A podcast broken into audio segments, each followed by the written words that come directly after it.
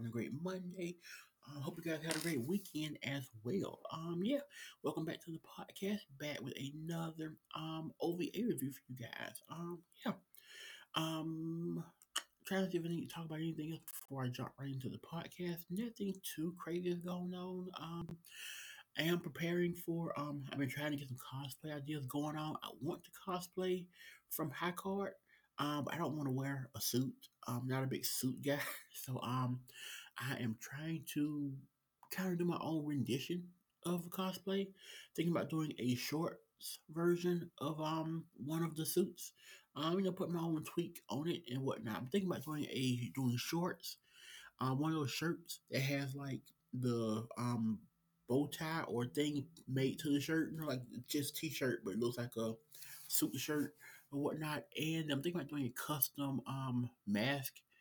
Um, I, I still wear my mask at the cons. I don't want to get con sick, so um, um, so I'm thinking about doing a custom mask with the um cards on it. Like that's what I'm thinking about doing. And so um, yeah.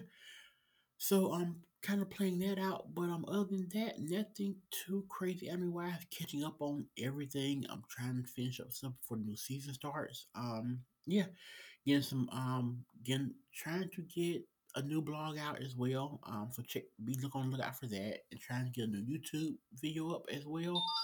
So ton, ton of stuff. Sorry, my phone's going off. Let me turn that down really quick.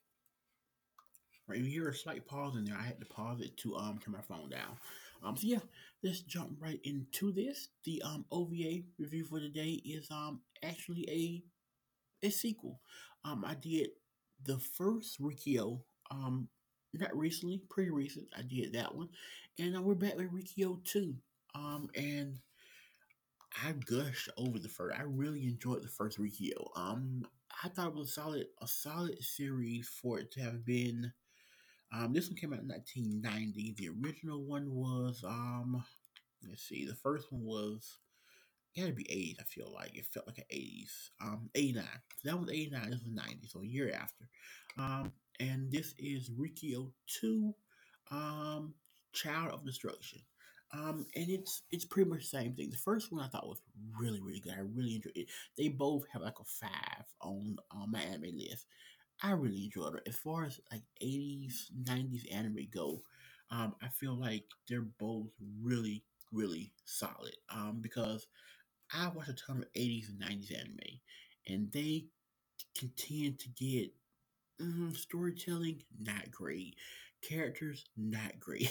um, but I feel like I feel like Riki-Oh does a good job of telling a basic story, nothing mind blowing, but basic story, and also pacing it out. Um, and so in Child Destruction, we have Riki-Oh going. We have Riki-Oh going, and sorry about the there should be might be another pause in there as well. Sorry about that. But uh, we have Riki-Oh who is um we first we have a flashback. We have a flashback of this lady who's in jail and she's um feeding her children or feeding one of her child. Um and they come and the prison here is just like the prison in the first one where it's just terrible. So um they come and get her and they're about to execute her. And she's you know, she she's standing her ground. She's she's firm with it, she's not afraid, anything like that. So they execute her and while they execute her, um this lady who's sort of like a, I guess between like a maid and like a watch over lady. Anyway, she takes the kids and she runs off with them. She runs and takes the kids with her because both kids have powers. So she takes off with the kids and she leaves. And so, um, fast forward to now, Riki-Oh is um looking for his brother. Um, in between there, we do in between some of his thoughts later on, we see where him and his brother did spend time together, where it looked like they were about eh five, maybe six. So there is a point in time when they were raised together. But um, yeah. So he is searching. He goes to the city to find his brother. He runs into this um old blind lady on the road, and she's like telling about the city being dangerous. She reads his um. She does some kind of reading with like a charm or something. Anyway, she does that, and so she's telling him that okay, um, the city can be dangerous. You may want to turn away, whatnot. And um, but he goes about his way anyway. Goes to the city, and um, there's this other prison there now where they have um they have inmates and they run this underground fighting like underground fight club but it's like in like a wrestling ring kind of thing wrestling boxing ring whatever same thing. It's sort of made like a wrestling ring though and um they're running this big underground fight thing out of there and um it's a fight to the death.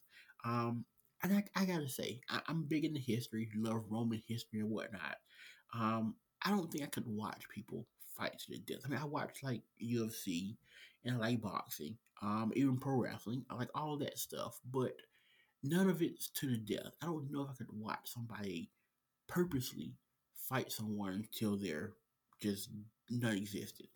Um, but any, but that's so that's crazy to me. But um, yeah, this is brutal looking, very brutal.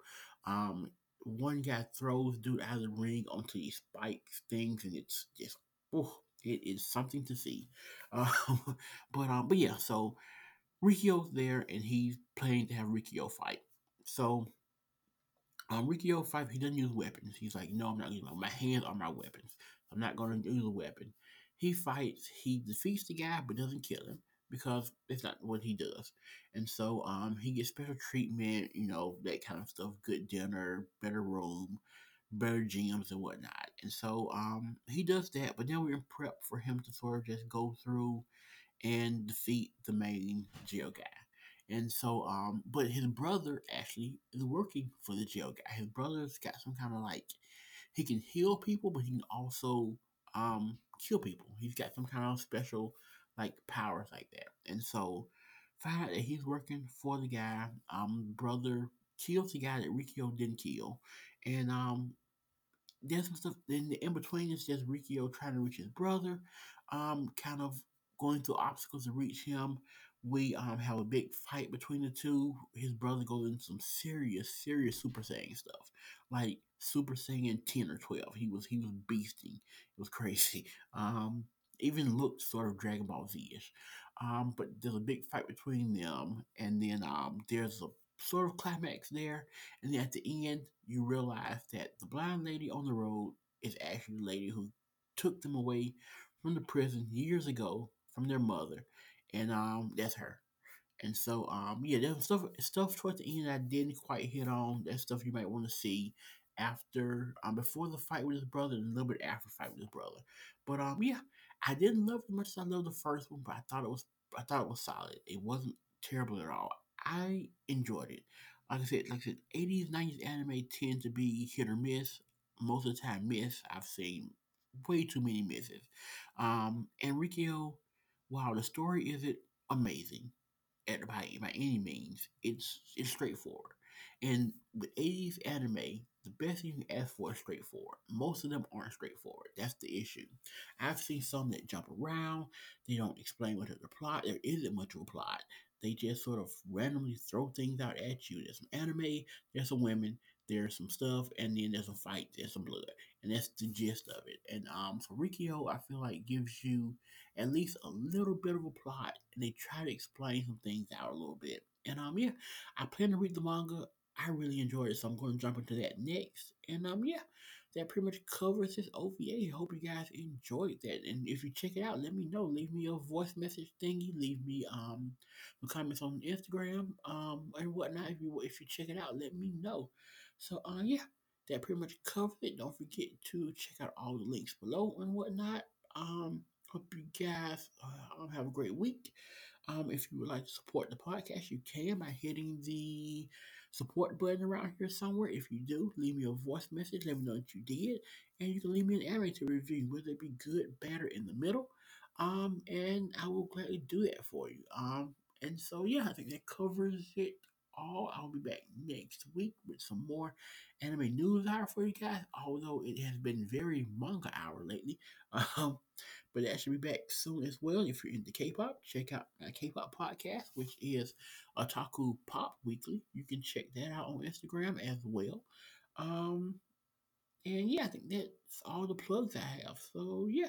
And um, also, if you're into wrestling by any chance, you can check out Otaku Wrestling Network.